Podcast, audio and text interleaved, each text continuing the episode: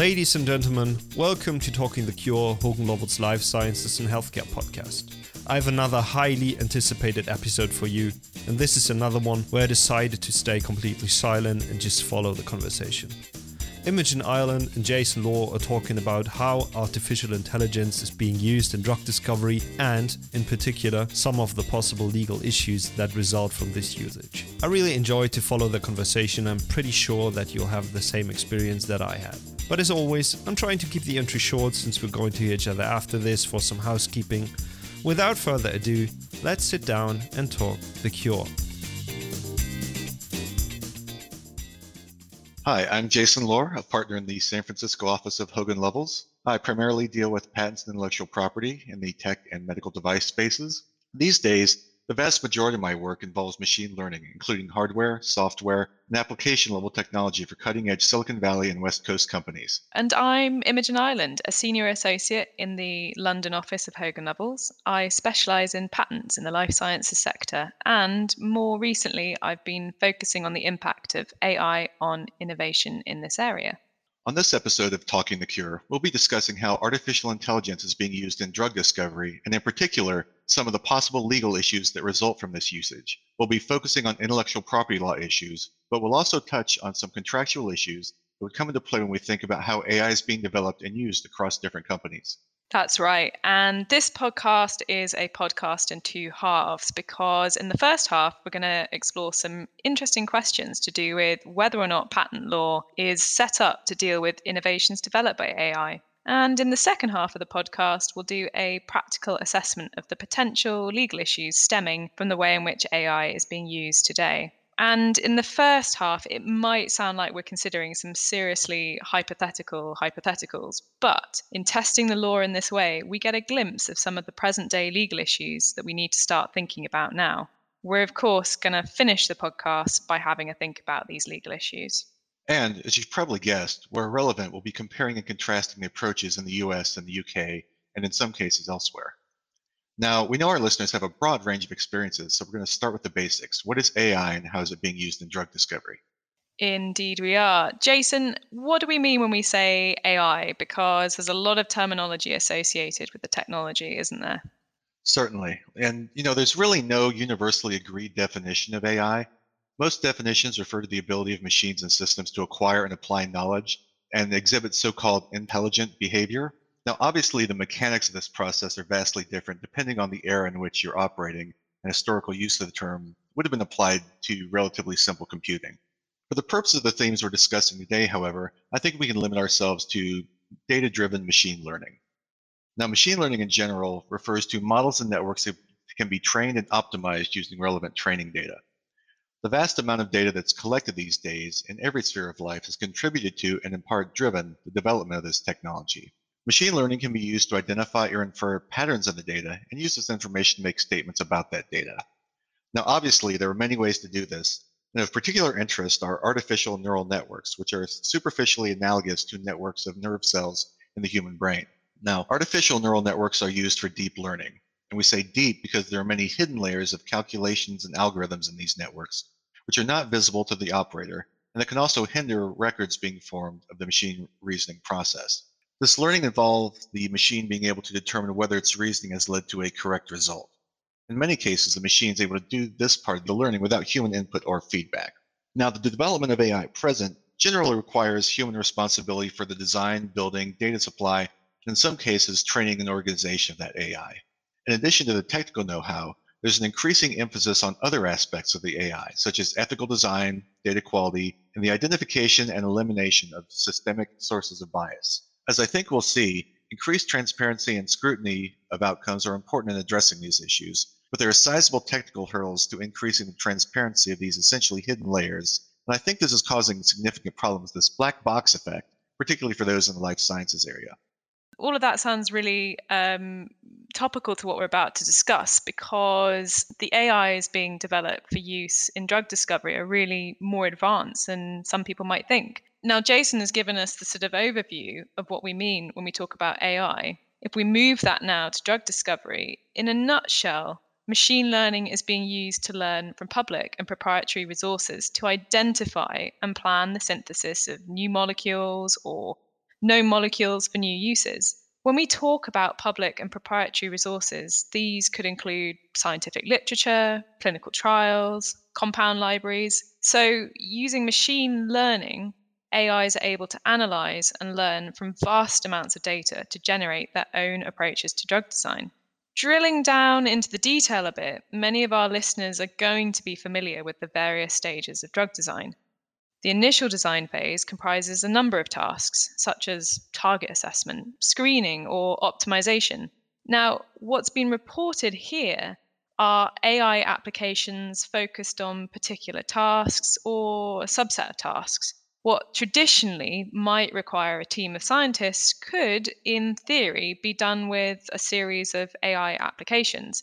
An overall result is that AI is promising to cut the time and costs of generating a hit to candidate from around five years to 1.5 or less. It's also really worth mentioning at this stage that two of the other big advantages often touted with AI are that it will, one, improve the success rate of generating a hit to candidate, and two, save billions of pounds, not only because it will reduce the time and investment of the initial design phase, but also because it's promising to produce drugs that actually work. Yeah, and we're actually already seeing a number of headlines where AI is producing significant results. Many of our listeners have seen in the news that AI is being developed to search for solutions for the treatment and prevention of COVID 19. Now, what I think is particularly interesting are the different tie ups between pharma and tech companies as a result of this trend for using AI. These advances made by these and other startup companies are certainly garnering a lot of interest from big pharma. And particularly in the last year, a number of collaborations between startup and big pharma have been announced. One reason for this is that companies wanting to take advantage of these opportunities offered by AI may not have those in house resources, such that they're having to seek expertise from companies working at the forefront of this technology. But we're also seeing the rise of startups and specifically companies with significant computer science expertise. Although small, these companies are looking to bring as much of the R&D process in-house as possible. Now, this might not seem like such an impossible idea if, as touted, AI can condense the resources and costs required for drug design. We're going to come back to these different models for development of AI resources because, unsurprisingly, this can have an impact on the associated IP. Right. So that's a bit of an overview for listeners. What we're going to do now is explore a couple of issues that arise as a possible result of using AI. And we're going to start with AI inventors as a topic because the question is about whether or not you can get a patent for an invention derived by AI. So before we can look at the patent itself, we have to ask is one even obtainable? And there have been some recent developments on this, which we're going to look at. But first, I'd like to look at the current legal framework. At the highest level, if you're applying for a patent, you need to be able to say who the inventor is. And at least in the EPO and UK, and I think it's the same in, in the States, Jason, the law sets out who can be an inventor and therefore listed in the application. Now, as we're going to find out, if you can't meet the criteria for an inventor, then it looks like your application for a patent is going to be rejected. So it's really important that we understand what an inventor is under patent law. In the UK, the inventor is said to be the actual deviser of the invention. According to case law, there are two requirements underlying this concept. Firstly, they must be a natural person. To be clear, that means not a company or a computer. Secondly, they must have contributed to the inventive concept. Jason, how does that compare to the US? Yeah, we have similar requests here in the US. In particular, the inventor as currently defined must be a natural person. This is potentially a problem when we think about the idea of an AI autonomously inventing something, because AI simply does not meet that basic criterion. Right. And this has been recently tested in patent offices across the world, hasn't it? Yes, that's correct. Um, in 2018 and 2019, an applicant, in this case Dr. Thaler, filed parallel patent applications in the US, European, and UK patent offices. Now, where an applicant might ordinarily complete the details of the inventor, it was instead explained that an inventor was an AI machine called DABUS, which is in short for the device for the autonomous bootstrapping of unified sentience. Now, DABUS was described as a type of connectionist artificial intelligence. It was also said that DABUS had identified the novelty of its own idea before a natural person did, and therefore the machine should be recognized as the inventor. Now, in their decisions, all three of these offices refused the applications, with the primary reason being that Dabus was a machine, whereas the legal frameworks that are applied require the inventor to be a natural person or human.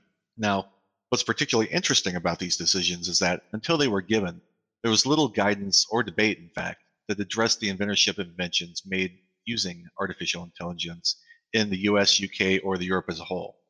Right, but the story doesn't end there because Dr. Thaler appealed the EPO and UK decisions. And the EPO decision is pending, but um, not so long ago now, the UK High Court gave its judgment rejecting the appeal. In other words, Dr. Thaler is yet to succeed, and we're still left with the current law requirement you need a human inventor pausing there, I, I just want to reflect on something the UK IPO said in its concluding remarks of its decision, which was that, and I quote, AI machines are likely to become more prevalent in the future. And although the present system did not cater for such inventions because the technology was simply not around at the time the legislation was being drafted, there is, the UK IPO continued, a legitimate question as to how or whether the patent system should handle such inventions because times have changed and technology has moved on. So they seem to be recognizing that the system ought to be looked at, but it's a really tricky question, I think. It is. And, you know, it's one that we really don't have time to answer today, but it's something that is being looked at by bodies worldwide, such as the International Association for the Protection of IP. And the UK IPO recently called for views on this topic, but we're still left with the practical matter of being able to obtain a patent. If an invention is discovered by an AI, then under the current legal frameworks, it's looking like it's going to be difficult to obtain a patent. Now, some might see the Dabu example, and I'm realizing I'm saying this differently to Jason.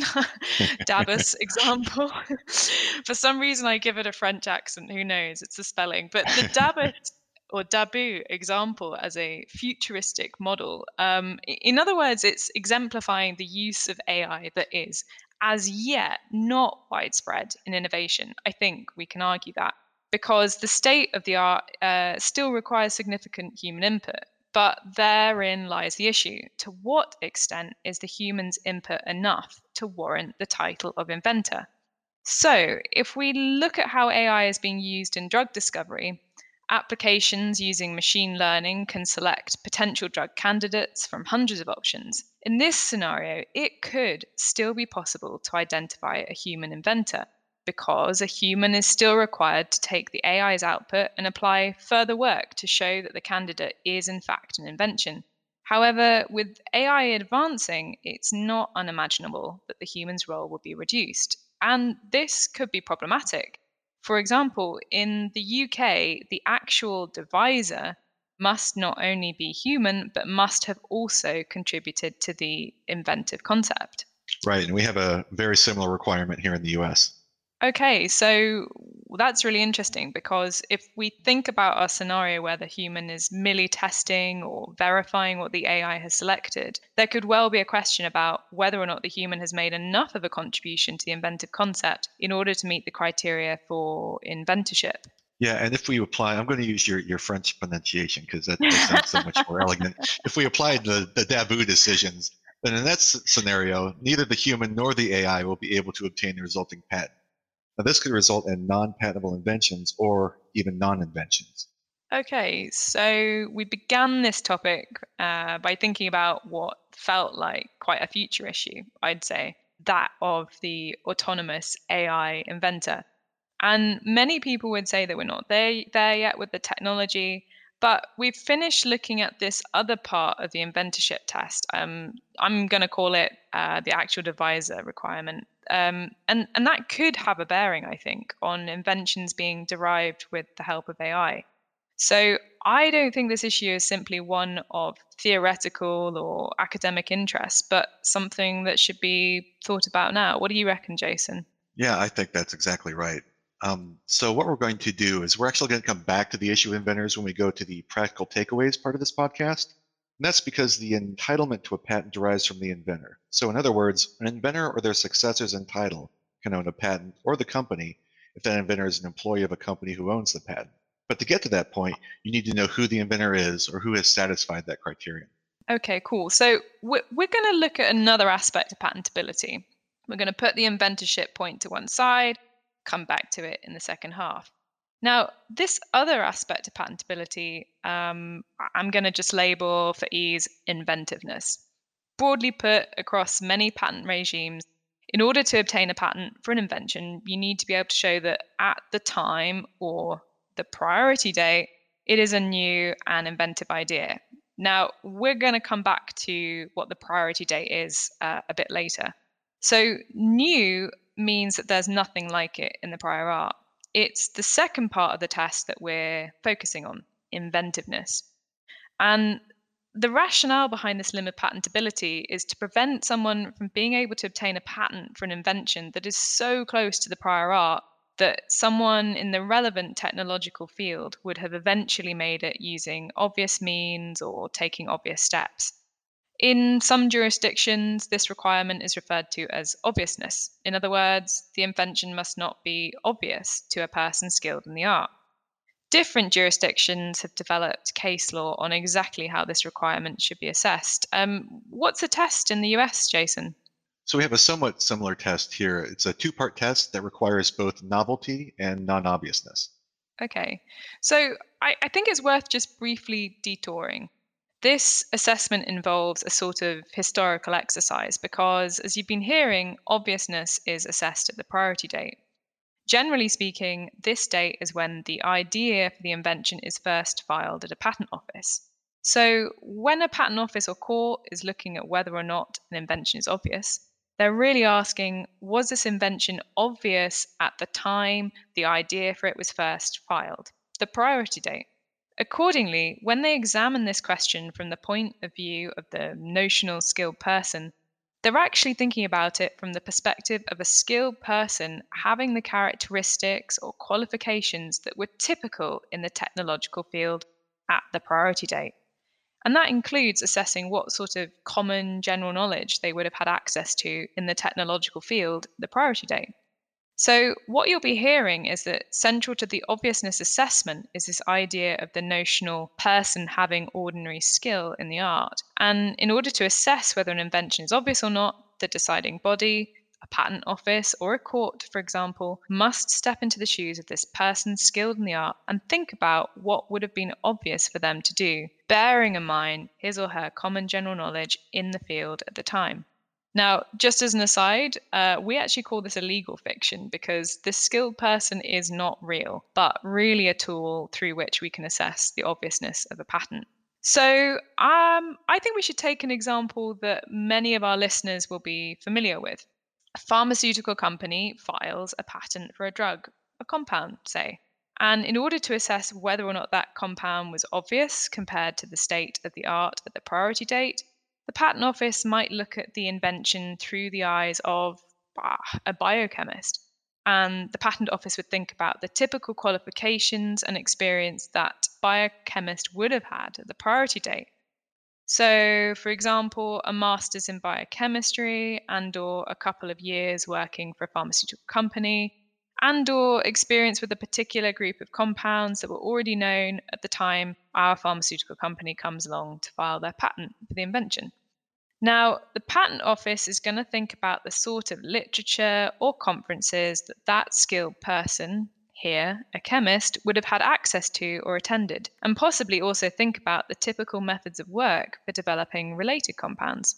And once they have that picture of the skilled person, the office might then effectively step into their shoes and think about whether, having all those things in mind that make up that skilled person, it would have been obvious to them to develop the compound for which a patent is sought. And it can be the case that a deciding body looks at the compounds that were already known and thinks about the prejudices that the ordinary skilled person may have had or the limitations to the typical work methods available at the priority date, and come to the conclusion that the invention for which a patent is sought is not obvious, i.e., it passes this limb of the patentability test. Now, you've referred to a person a lot in this discussion. That's true, I have. And we're talking about a human here again, aren't we? Absolutely, we are. You, I so, think you can see where this is going, Jason, can't you? yeah, yeah. So plainly, we need to think about how that assessment might go where AI is used, because AI is going to significantly impact the way humans operate. Again, we're going to look at the two scenarios we considered earlier in this podcast. The first being where AI is used as a tool to assist the human, and the second being where AI has autonomously invented something on its own.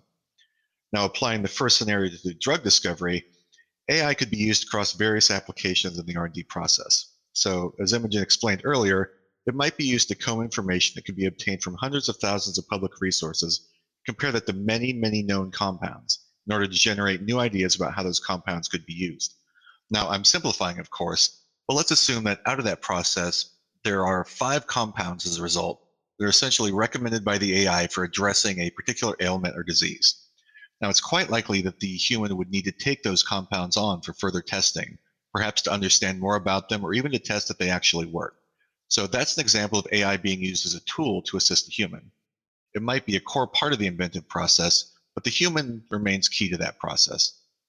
Now, let's imagine that of the five patents that recommended, our company, let's call it AI Assist, decides to patent one of those, and as before, it needs to satisfy the obviousness test, among others. Now, Imogen's explained how the patent office might approach that exercise by building up a picture of the notional skilled person in the art. This time, there's a legitimate question about whether or not our notional skilled person would have also had access to the AI tools that helped AI Assist come up with their invention.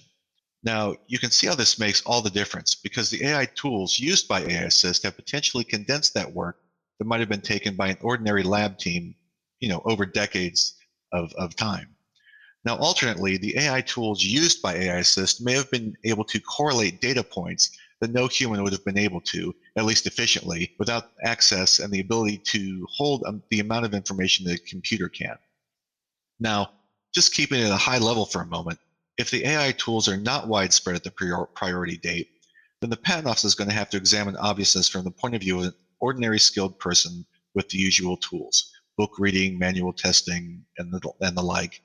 And that skilled person is highly unlikely to find the invention obvious because they simply don't have the AI tools that our company, AI Assist, did.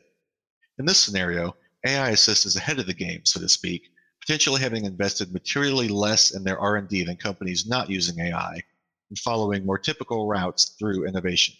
Okay, but we can take the same scenario and turn it on its head. So, what if the patent office decided that the ordinary skilled person did have access to AI tools? then it's not unimaginable that they could conclude that AI assists invention is obvious. Um, the argument would be that any company having access to comparable AI tools will eventually come up with that invention. I, I, it could just be a question of computing power. I, I think that's how the argument could go. What do you think, Jason? Well, there is an interesting caveat to that, which is that even if all companies are using the same AI tools, not every company will have access to the same data sets with which to feed into their AI tools. So even if, hypothetically speaking, everyone had exactly the same AI applications, it's unlikely to be the case that every company deploys the same data in the same way. Okay, interesting. So, what can we conclude about scenario one? If the obviousness of an invention is assessed from the perspective of the ordinary skilled person, and that person doesn't have access to AI, then companies that do use AI or even data sets in a unique way could be raising the bar for innovation. Their efforts with the help of AI, compared to the ordinary skilled person's efforts, are really likely to be considered innovative.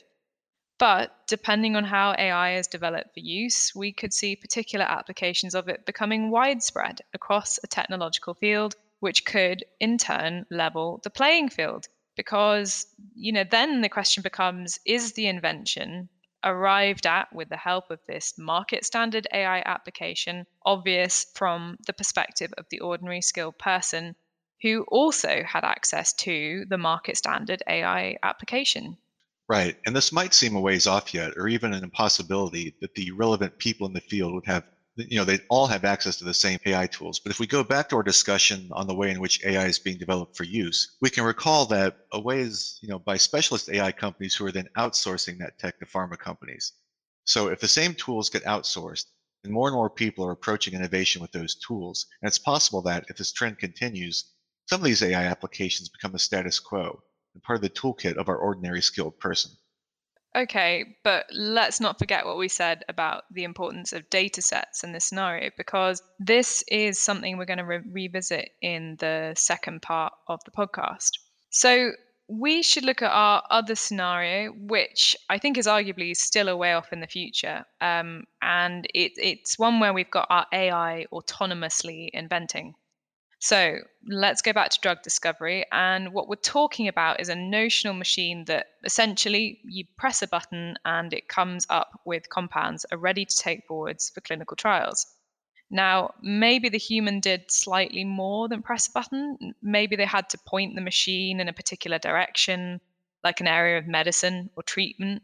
But the point about this scenario is that the human's input is really limited. So uh, we're going to pick another catchy name for our company, Jason. Uh, I'm going to call this one AI Absolute, slightly harder to pronounce. and their AI recommends a compound for patenting. So uh, off we go to the patent office. Now, the test for obviousness is the same.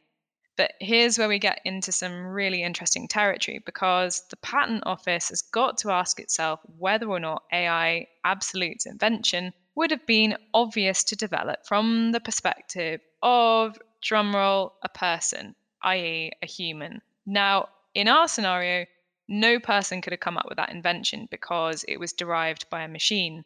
So the answer to the obviousness question, I think, has to be no, it's not obvious. And, um, you know, this is great news for AI Absolute in our scenario because that's going to make obtaining a patent for its inventions really easy. Now, um, let's remember that one of the underlying principles of patent protection is to reward people for their R&D efforts. In our scenario, AI Absolute gets the patent for pushing a button on its AI, whereas other companies that are not as far ahead in their AI efforts, um, you know, companies that are still relying on more traditional and costlier methods of R&D are missing out. So, uh, if and, and, this is this is really a big if because I, I have to emphasize that I think we're talking about um, you know something that really is still quite far off in the future. But if we get to this stage, um, you know, should there be a place for a new legal standard, um, that of the ordinary machine skilled in the art? Now, I want to pause and say that within the reasonable time limits of a podcast, there are many directions that we can take these scenarios many counter arguments, I have to emphasize, uh, to the ones that we've put forwards. But I think what this discussion should illustrate is that the legal assessment for obviousness is really human centric, which could raise some tricky issues, assuming that AI becomes more central to the innovative process. Yeah, I think that's right. And what's particularly interesting is that we can link this back to the discussion we started with involving inventors. Because there, we also explored how the inventor test is all to do with being human. Again, at its highest level, and unsurprisingly, these legal infrastructures have been wired for humans. We don't yet have means of kind of recognizing AI personalities and the contributions they could make. Yeah, exactly. And I, I think what's really interesting about that is that um, if we go back to the UK IPO's decision on Dabu, um, you know, this is kind of something they touched upon. Um, in other words, you know, this whole question of the place that AI should have in the law is really going to touch on many, many other legal regimes apart from just patent law. Okay, so so those are discussion points, and I think it's fair to say they've definitely limbered us up on the topic. But you know, sliding now into the second part of our podcast to look at some practical takeaways because it's all very well talking about the future, but I think the big question is what about now? So, what are the pertinent legal issues to do with the way that AI is being developed and used at present? Jason, I, I think we should start with a few thoughts on things to look out for when AI is being developed. So, I I think we should approach this with the following scenario, and that should be representative of what some companies are doing at the moment. So that's where a company has used one or several AI applications in its drug discovery process. And that has resulted in those applications recommending a selection of compounds for the treatment of a disease. I'd like to imagine that the company is looking to patent that output, but who is actually entitled to do that? Jason explained earlier that the entitlement to a patent is derived from the inventor. In other words, it's the inventor or their successors in title who are entitled to the patent. Or if that inventor is an employee of a company, it's the company that's entitled to a patent. So at some point in the R&D process for the compounds in our scenario, we need an inventor that satisfies the inventorship criteria in order to work out who is entitled to the patent. And we know that on current laws, it's probably not going to be the AI, but there are other players involved in our R&D process. For example, the humans who designed the AI or selected the data inputs, as well as the scientists who took the AI's proposed compounds to test that they worked. It could be a collection of those people, but together they must satisfy the inventorship criteria. And I have in mind, in particular, that they must have contributed to the inventive concept of the invention. It's not necessarily going to be enough to say that you've designed an algorithm or selected the data, because you know, that could have no link to the inventive concept, which in this scenario are the compounds for medical use. So let's assume that we've identified our inventors um, and the compounds, and they're actually going to be the scientists who took the compounds and developed them to show that they actually worked for the target disease. Now, this is important because they're likely to be employees of our company. And so, broadly put, the company could be entitled to the patent. But if those scientists are not, then entitlement to the patent could end up in someone else's hands. Yeah, and things could get especially tricky where there's been some sort of joint venture or collaboration. So let's say you're a pharma company looking to collaborate with an AI company. You, the pharma company, have powerful proprietary data, compound libraries, for example. The AI company has the tech to turn that into results. Now, who is lending the contribution to the invention to warrant entitlement to a patent? What if you both contribute data, you and the pharma company, your compound libraries, the AI company, the know-how, data sets used to train the AI, and the AI produces an invention. Now you're going to have to look at that invention and work out whose data lies behind the inventive concept to work out who would be, the, be deemed as the inventor and who would be entitled to the patent. Now, moving away from patents, you also need to think about how you allocate compensation for successful results of the collaboration and who takes the benefit of training the algorithms, or kind of looked at another way, suppose you're the pharma company and your proprietary data has, as a byproduct of this collaboration, trained the algorithms. How, how would you extract that or reverse that so other companies that subsequently use the AI don't take the benefit of that training or even your proprietary data points? Yeah, and you've touched on another point there, which is the ability to unravel the AI's decision making. And I'm afraid I'm going to take us back to patents. But another really important requirement for being able to patent an invention is being able to demonstrate to the patent office or even further down the line if you're having to defend your patent you know defending it to a court and so you know being able to demonstrate that the invention actually works is something you might have to do whilst you might think it a foregone conclusion that compounds selected by a superhuman intellect are bound to work um, how are you going to show that when the AI's rationale is bound up in a highly complex neural network of algorithms? Would the algorithms underlying the AI's thinking be understandable to the relevant people? Then there's the issue of access to that information. Um, Jason's just talked about collaborations, but if the AI is owned by the AI company, are they going to want a pharma company delving into the AI's underlying code and disclosing it to a patent office, uh, a court, or even just other members of the business? Another means of demonstrating plausibility is to take the AI's selected compounds and test them further, whether in vitro or otherwise. It may be that all or some of the compounds identified by the AI can be shown to work and sufficiently disclosed in more recognizable terms such as through test results or clinical studies, as opposed to algorithms. Yet, on this analysis, patentable output is arguably not the group of compounds originally selected by the AI, but rather the compounds only once they've been shown to be effective by a human. To that end, I, I think it's fair to say that humans remain a very important part of the process still. So, Jason, I think that takes us to the end of where we wanted to get to today. Uh, we've had a look at some hypothetical or even quite futuristic models where AI is used in innovation. And we've done that really just to shine a light on, you know, how the law could end up, you know, interacting with this development. And we've finished the episode by pulling uh, pulling this together to look at some present day implementations and legal considerations around that. Jason, I, am going to ask you a tricky question. what would your takeaway be for the listeners? Well, I, I think it's important to think through many of these issues before investing heavily in AI. You know, how are you going to protect your AI? Can, can it be patented? And if not, then how do you plan to protect it? How will you protect the data that's used for training or inferencing? How will your AI be used and by whom? Will there be any potential liability resulting from the AI that makes these decisions on your behalf?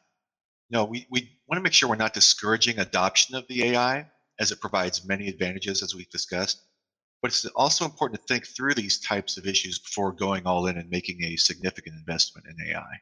I think that's a really, really good reflection. Um, I, I mean, I think I, I would agree with all of that, and it's a really a yes and because in all of our discussions on, you know, patenting and AI today, um, and we focused on, you know, quite a few different challenges: inventorship, plausibility, disclosure.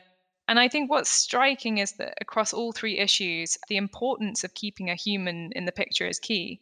So for inventorship, as matters stand, you're still going to need to be able to, you know, pin the AI's work to a human. Plausibility and disclosure, you're still going to have to translate the AI's output into something a human's going to be able to recognize.